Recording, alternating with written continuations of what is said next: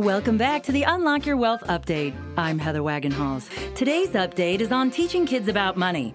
The way we teach our children about money is critical to their financial health. Sharon Lecter, co-author of Rich Dad, Poor Dad, says when a child can tell the difference between a one and a five, it's time to start. When children learn, more is caught than taught.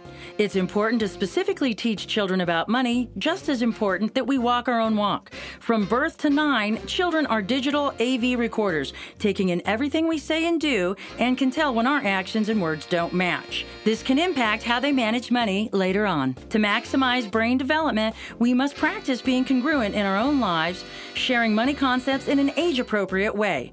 The better examples we give for our children, the greater their chance for success. For more great resources to help you create unlimited wealth and happiness, visit our website at cracking your money code dot com.